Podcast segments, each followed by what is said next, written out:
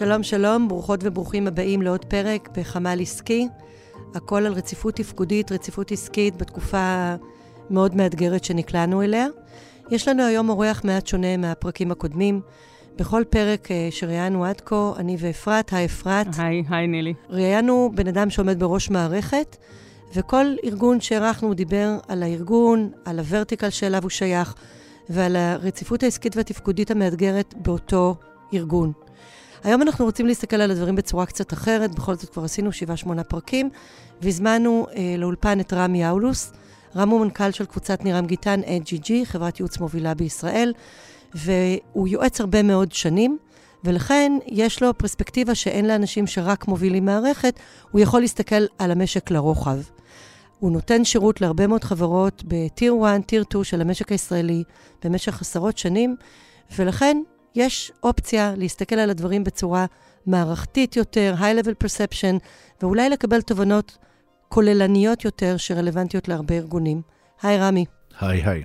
יש uh, מושג כזה שנקרא עולם בהפרעה, אתה מכיר? אה, שמעתי על זה. אתה רוצה לספר לנו מה זה? הכל מתחיל מהמושג הלועזי disruption.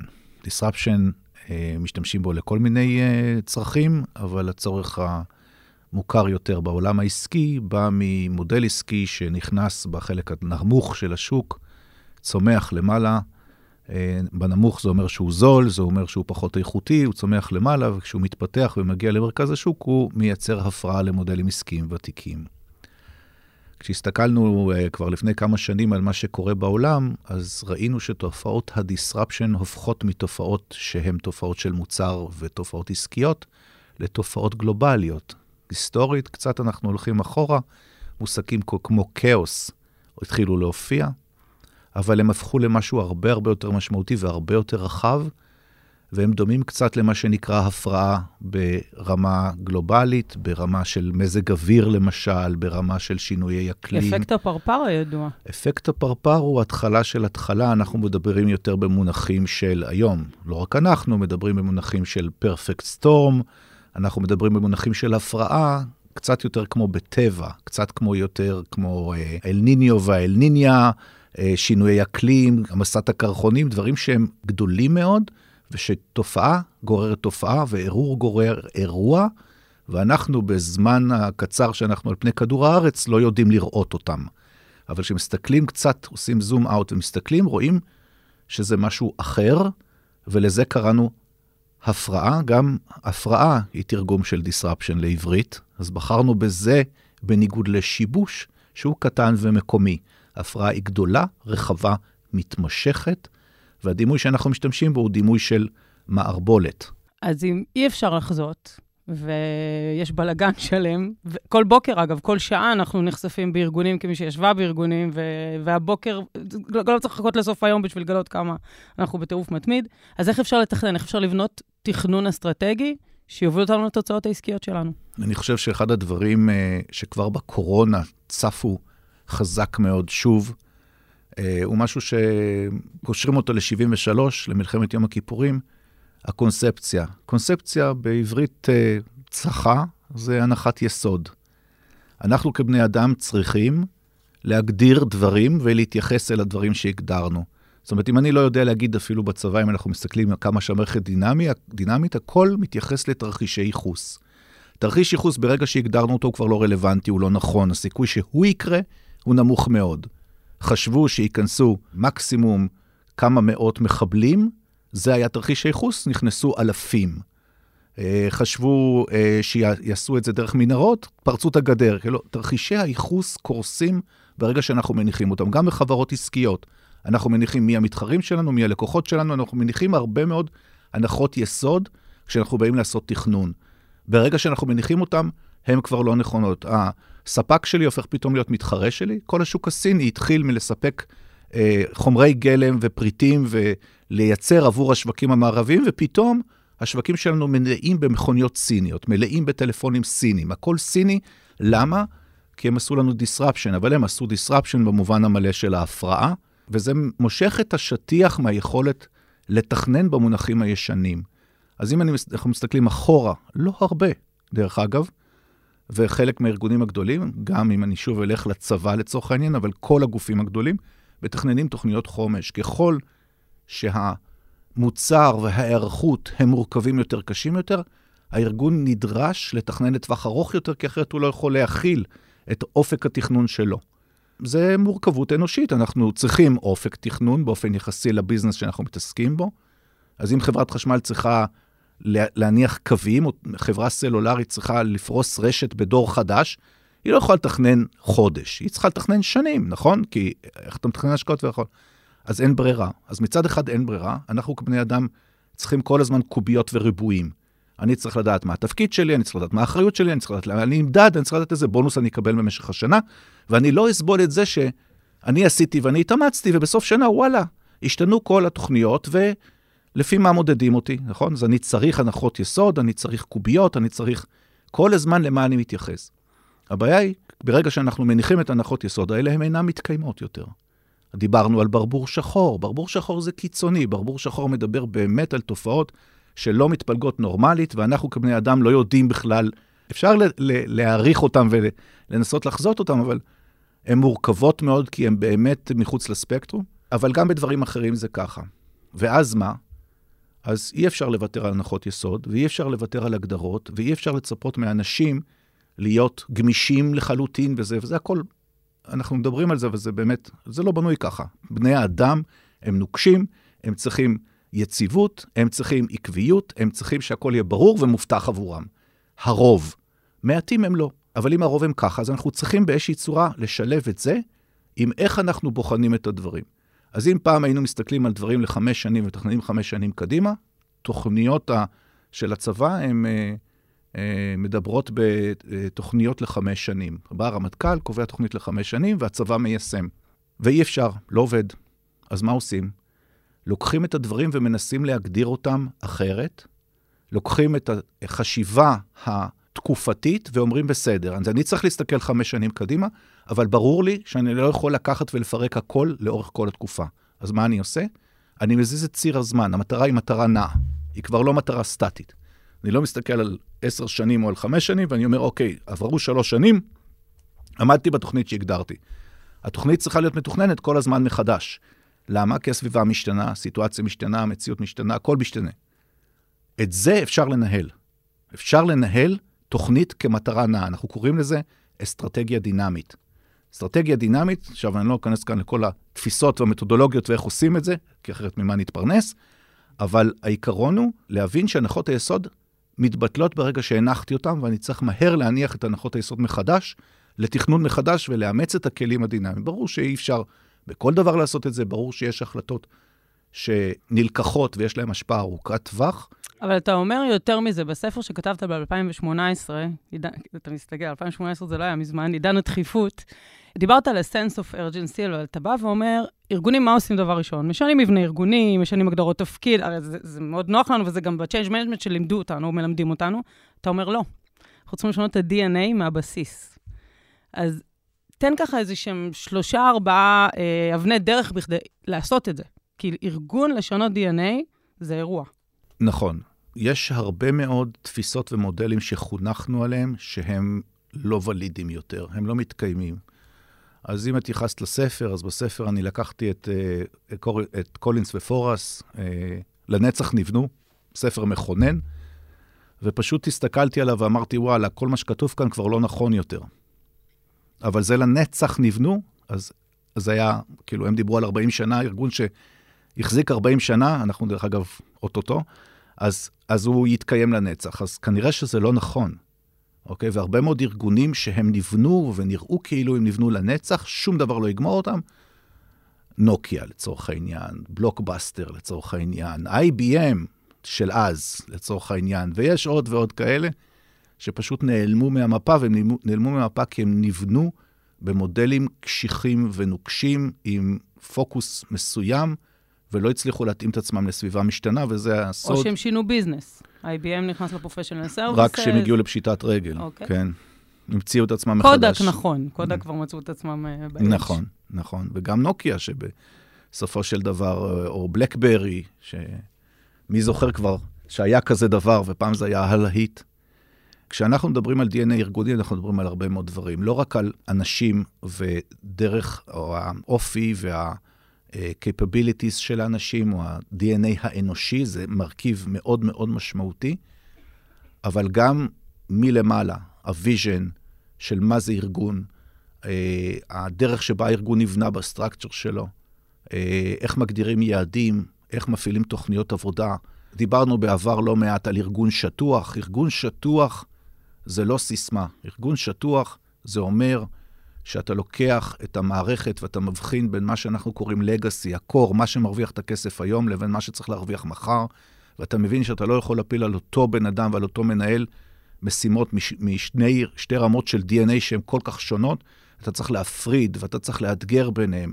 אז המבנה, אנחנו קוראים לזה מבנה פרקטלי. מבנה פרקטלי זה אומר שאתה משחזר את אותו מבנה קטן הרבה הרבה פעמים ומייצר את המנגנונים שמקשרים ביניהם, ועל ידי זה, לא בכל מקום זה ניתן ליישום באותה כלומר, צורה. כלומר, בתוך הארגון. אתה כן. מדבר על ארגונים בתוך ארגונים, סטארט-אפים נכון. בתוך ארגונים. אני אוקיי. מדבר על סטארט-אפים, אני מדבר על שיתופי פעולה, אני מדבר על uh, הרבה מאוד וריאציות, וגם על גופים אה, ארגוניים אורגניים. לדוגמה, אחד המודלים שחלק מהארגונים אוהבים לאמץ, הוא אה, דברים שבאים מעולם ה agile. אני שונא תורות וזה, כי אני חושב שכל דבר שמיישמים אותו as is לפי איזושהי תורה, הוא תמיד מתקלקל בדרך, אבל הרעיון של שבט הוא רעיון של מבנה פרקטלי. לקחת צוות מולטי-דיסציפלינרי סביב משימה ולתת לו את החיים של עצמו. כשהוא ממצה, הוא מתפרק. אם הוא לא ממצה וצומח, הוא ממשיך. אם הוא נכשל, הוא מתפרק. אז הדברים האלה, ברגע שאני אה, מפרק אותם, אני מקטין את התלות של גורם אחד בגורם שני. אני צריך לדעת לייצר את הקשרים ביניהם, כי יש איזון חוזר. אבל אני עדיין מקטין את התלות ואני מייצר גוף שהוא יותר גמיש והוא חי יותר טוב בשטח. אה, אני בא מהים, והאנלוגיה שאנחנו אוהבים לתת, קוראים לזה משל הבויה. כשספינה קשורה למצוף עם חבל והים שקט, אז שום דבר לא קורה, והחבל רפוי. ברגע שמתחילים גלים, מתחיל להיות מתח על החבל, מתחיל להיות מכות על החבל מהמצוף, הבויה, the boy באנגלית, לבין מה שאנחנו קוראים הפיתה, זה העמוד שקושרים עליו את החבל. מה עושה בן אדם באופן טבעי כשמתחיל כזה להיות זז וסוער? הוא לוקח את החבל ומושך אותו בשביל להחזיק יותר חזק, אז בדיוק הפוך. לשחרר, שחרר.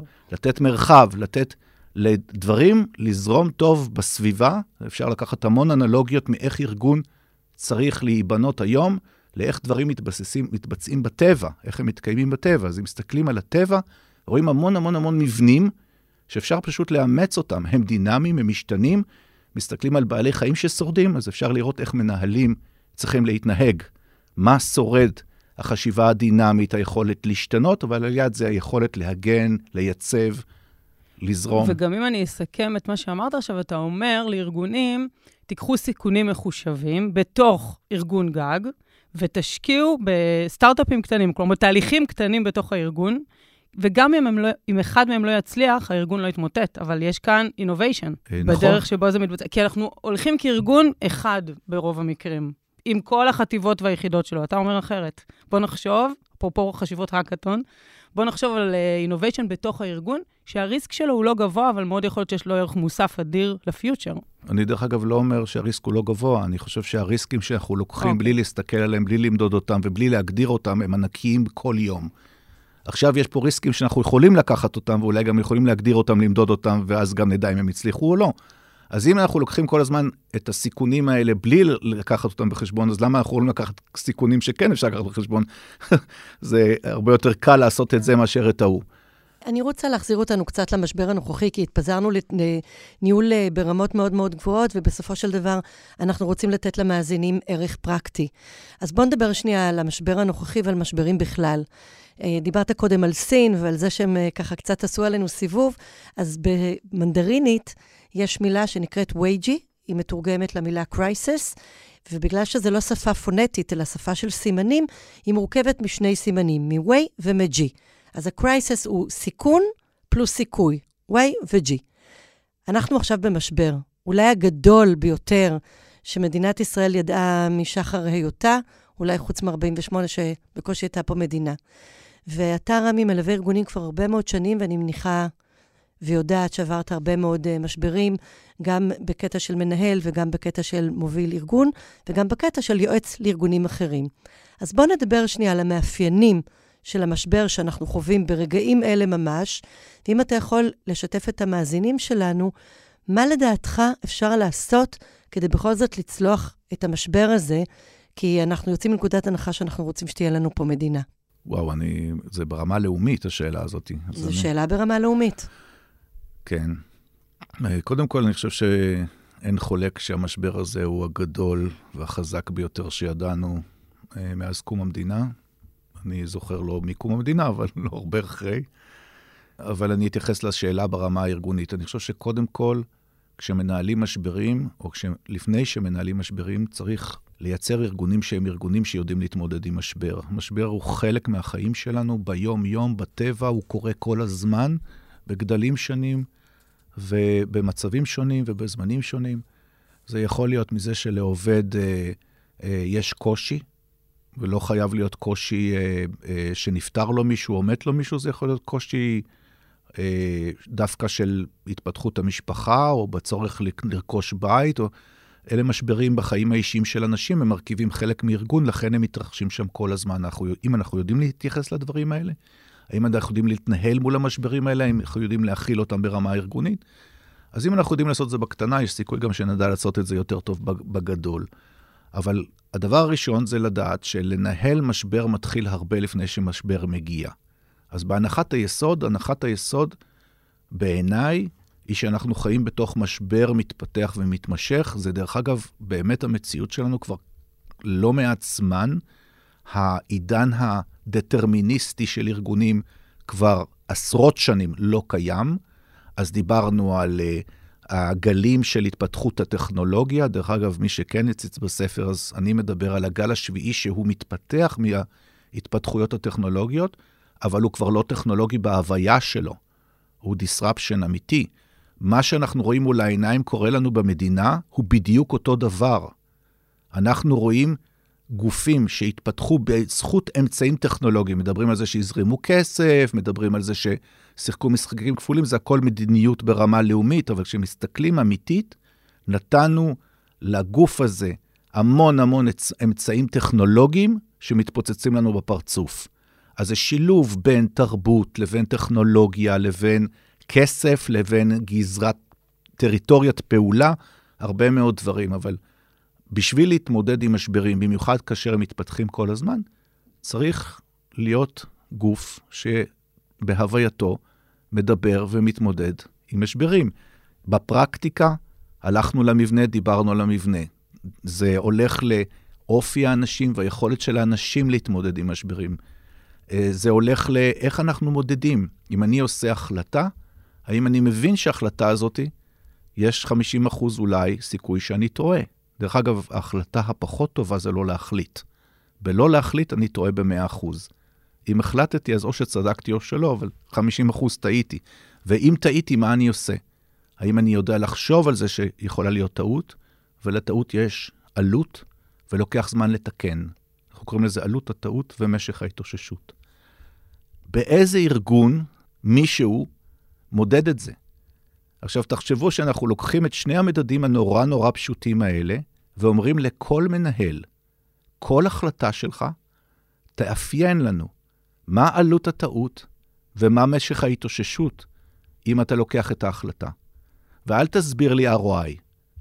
אני מדבר על המשכיות עסקית, אני מדבר על שרידות. אני לא רוצה שתמדוד לי ROI, אני רוצה שתגיד לי, אם טעית, מה זה אומר? לקחת החלטה. עכשיו תחשבו מה זה עושה לתרבות הארגונית, שכולם צריכים גם להסביר למנהלים שלהם מה עלות הטעות ומה משך ההתאוששות.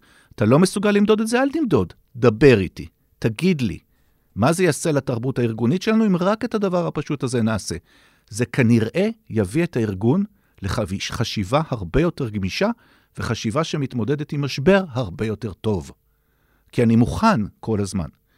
אני זוכר שלפני הרבה שנים, כשהייתי בסדיר, נכנס אה, מפקד חיל ים חדש, וכמה ימים אחרי זה הוא הקפיץ את כל החיל לתרגיל מבצעי גדול שדימה אירועים שכולנו חשבנו שיכולים לקרות. אף אחד לא עשה את זה כלום.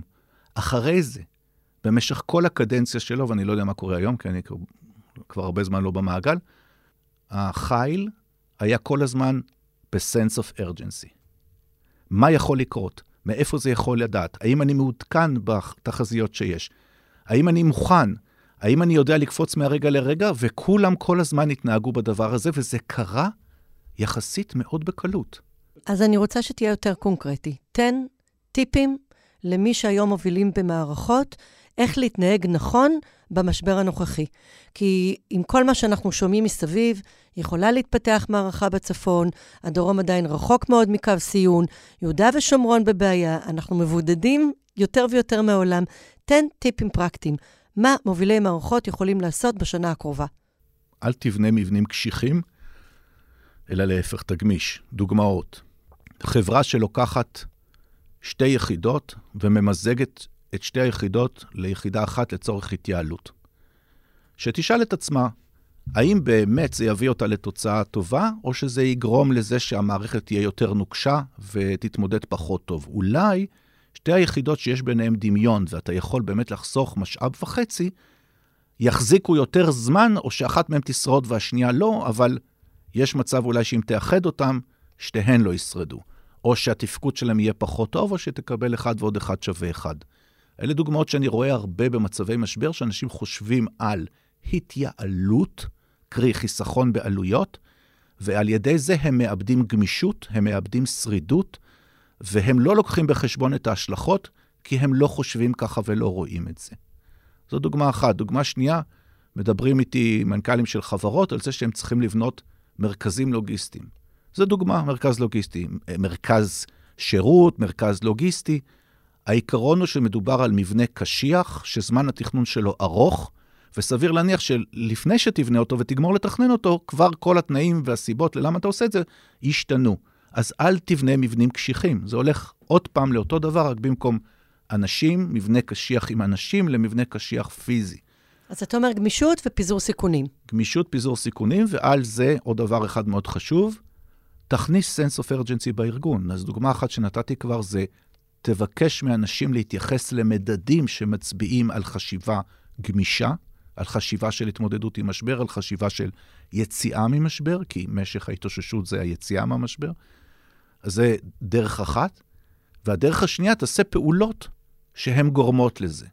למשל, אני שמעתי אחרי הקורונה על פעולות של גורמים שהם מחזירים את האנשים למשרדים. חייבים? נכון? צריך? אני לא אומר. לפעמים ככה, לפעמים אחרת. אבל תחשוב טוב, האם זאת הפעולה הנכונה? חברות שלקחו משרדים יותר גדולים כי הן מתפתחות. נכון?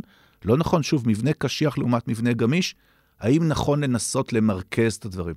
אין ספק שחלק מארגון זה תרבות ארגונית, זה חיבורים, זה מפגשים, אבל יש לזה גם אמצעים גמישים. לא צריך מבנה, שטח, משרד, שולחן, לא בהכרח ככה. יש דרכים אחרות. אז אתה אומר, אז... מה שהיה לא מה שיהיה. לחשוב קדימה ולא לחשוב אחורה. ההיסטוריה חוזרת, אבל מה שהיה לא, לא מה שיהיה, לחלוטין. אנחנו חיים uh, במציאות שונה לחלוטין, והמציאות קדימה תהיה שונה ממה שיש עכשיו, ויש המון דברים טובים במה שקורה, עם כל הקושי, אבל יש מלא סיכונים, ומי שינסה להעתיק את מה שהכרנו עד היום, יהיה לו קשה מאוד בהמשך. אתה גם אומר שהמנהלים צריכים, והמנהלות צריכים להיות אחרים באופן שבו הם מתנהלים, באופן שבו הם uh, מודדים סיכון מול סיכוי, באופן שבו הם מנהלים את הצוותים שלהם. אין ספק, הכל מתחיל ממנהיגות.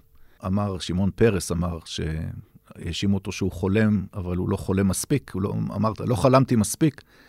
אז אני לא חושב שהמילה חלום כאן היא המילה הנכונה, אבל אני חושב שהמילה vision היא כן נכונה. ו vision ארגוני הוא משהו שהוא אה, הדבר שאנחנו מחזיקים מול, העיני, מול העיניים. דרך אגב, vision, הרבה פעמים מגדירים vision בכל מיני מושגים ארציים. vision זה, זה לא מושג ארצי, זה מושג הרבה יותר פלואידי. הניסיון להגיד, אני רוצה להיות המוביל בשוק שלי, זה, זה לא vision. זה כבר חצי אה, אה, מדיניות ואסטרטגיה, אז ה vision צריך להיות יותר רחב, כמו למשל דברים של ערכיות, של אה, מה אנחנו כקבוצת אנשים, איך אנחנו תופסים את עצמנו כקבוצת אנשים, אחד לשני ולסביבה שלנו, זה דברים שהם יותר ב vision ובערכים. אלה הדברים הקבועים היחידים שאנחנו יכולים לייחס לעצמנו, וכל השאר צריך לצאת משם, ואני אמרתי אה, בכל מיני פורומים, שהדבר היחידי שאני יכול לומר מתקופת הקורונה ועד היום, שמה שהניע אותנו בהחלטות, חזק מאוד, היה ערכים. אנחנו, יש לנו שלושה ערכים שאנחנו עובדים לאורם כבר הרבה מאוד שנים, 30 שנה. יש ערך אחד שהוא מאוד מאוד uh, משמעותי בעיניי, שאני חושב שכל ההחלטות העסקיות שלנו מתקבלות כתוצאה מהערך הזה, וזה קומיטמנט, מחויבות. Uh, אני חושב שכל ההחלטות העסקיות שקיבלנו, ואנחנו נלחמים על זה, באו משם. גם, לא, גם אם לא תמיד רואים את זה, גם שקשה וחלק מאנשים שעובדים איתנו לא תמיד מבסוטים ממה שהם אה, רואים מול העיניים, בסופו של דבר זה מחויבות. אז אם הערכים קובעים, כל השאר מסתדר אחר כך. זו נקודה מצוינת לסיים ולומר המון המון תודה, רמי. תודה, נילי. אה, זאת הזדמנות לומר תודה לצוות TheMarker Labels, לאיריס מרוני, מובילת המיזם, לדן ברומר, העורך, ולאורטל שפיר המפיקה. וזו גם הזדמנות כמו כל פרק, אנחנו שולחות תפילה אה, וחיבוק לחיילים ולחיילות שלנו, אה, תפילה לשלום הפצועים שלנו, ושנדע ימים טובים יותר. תודה רבה. תודה רבה.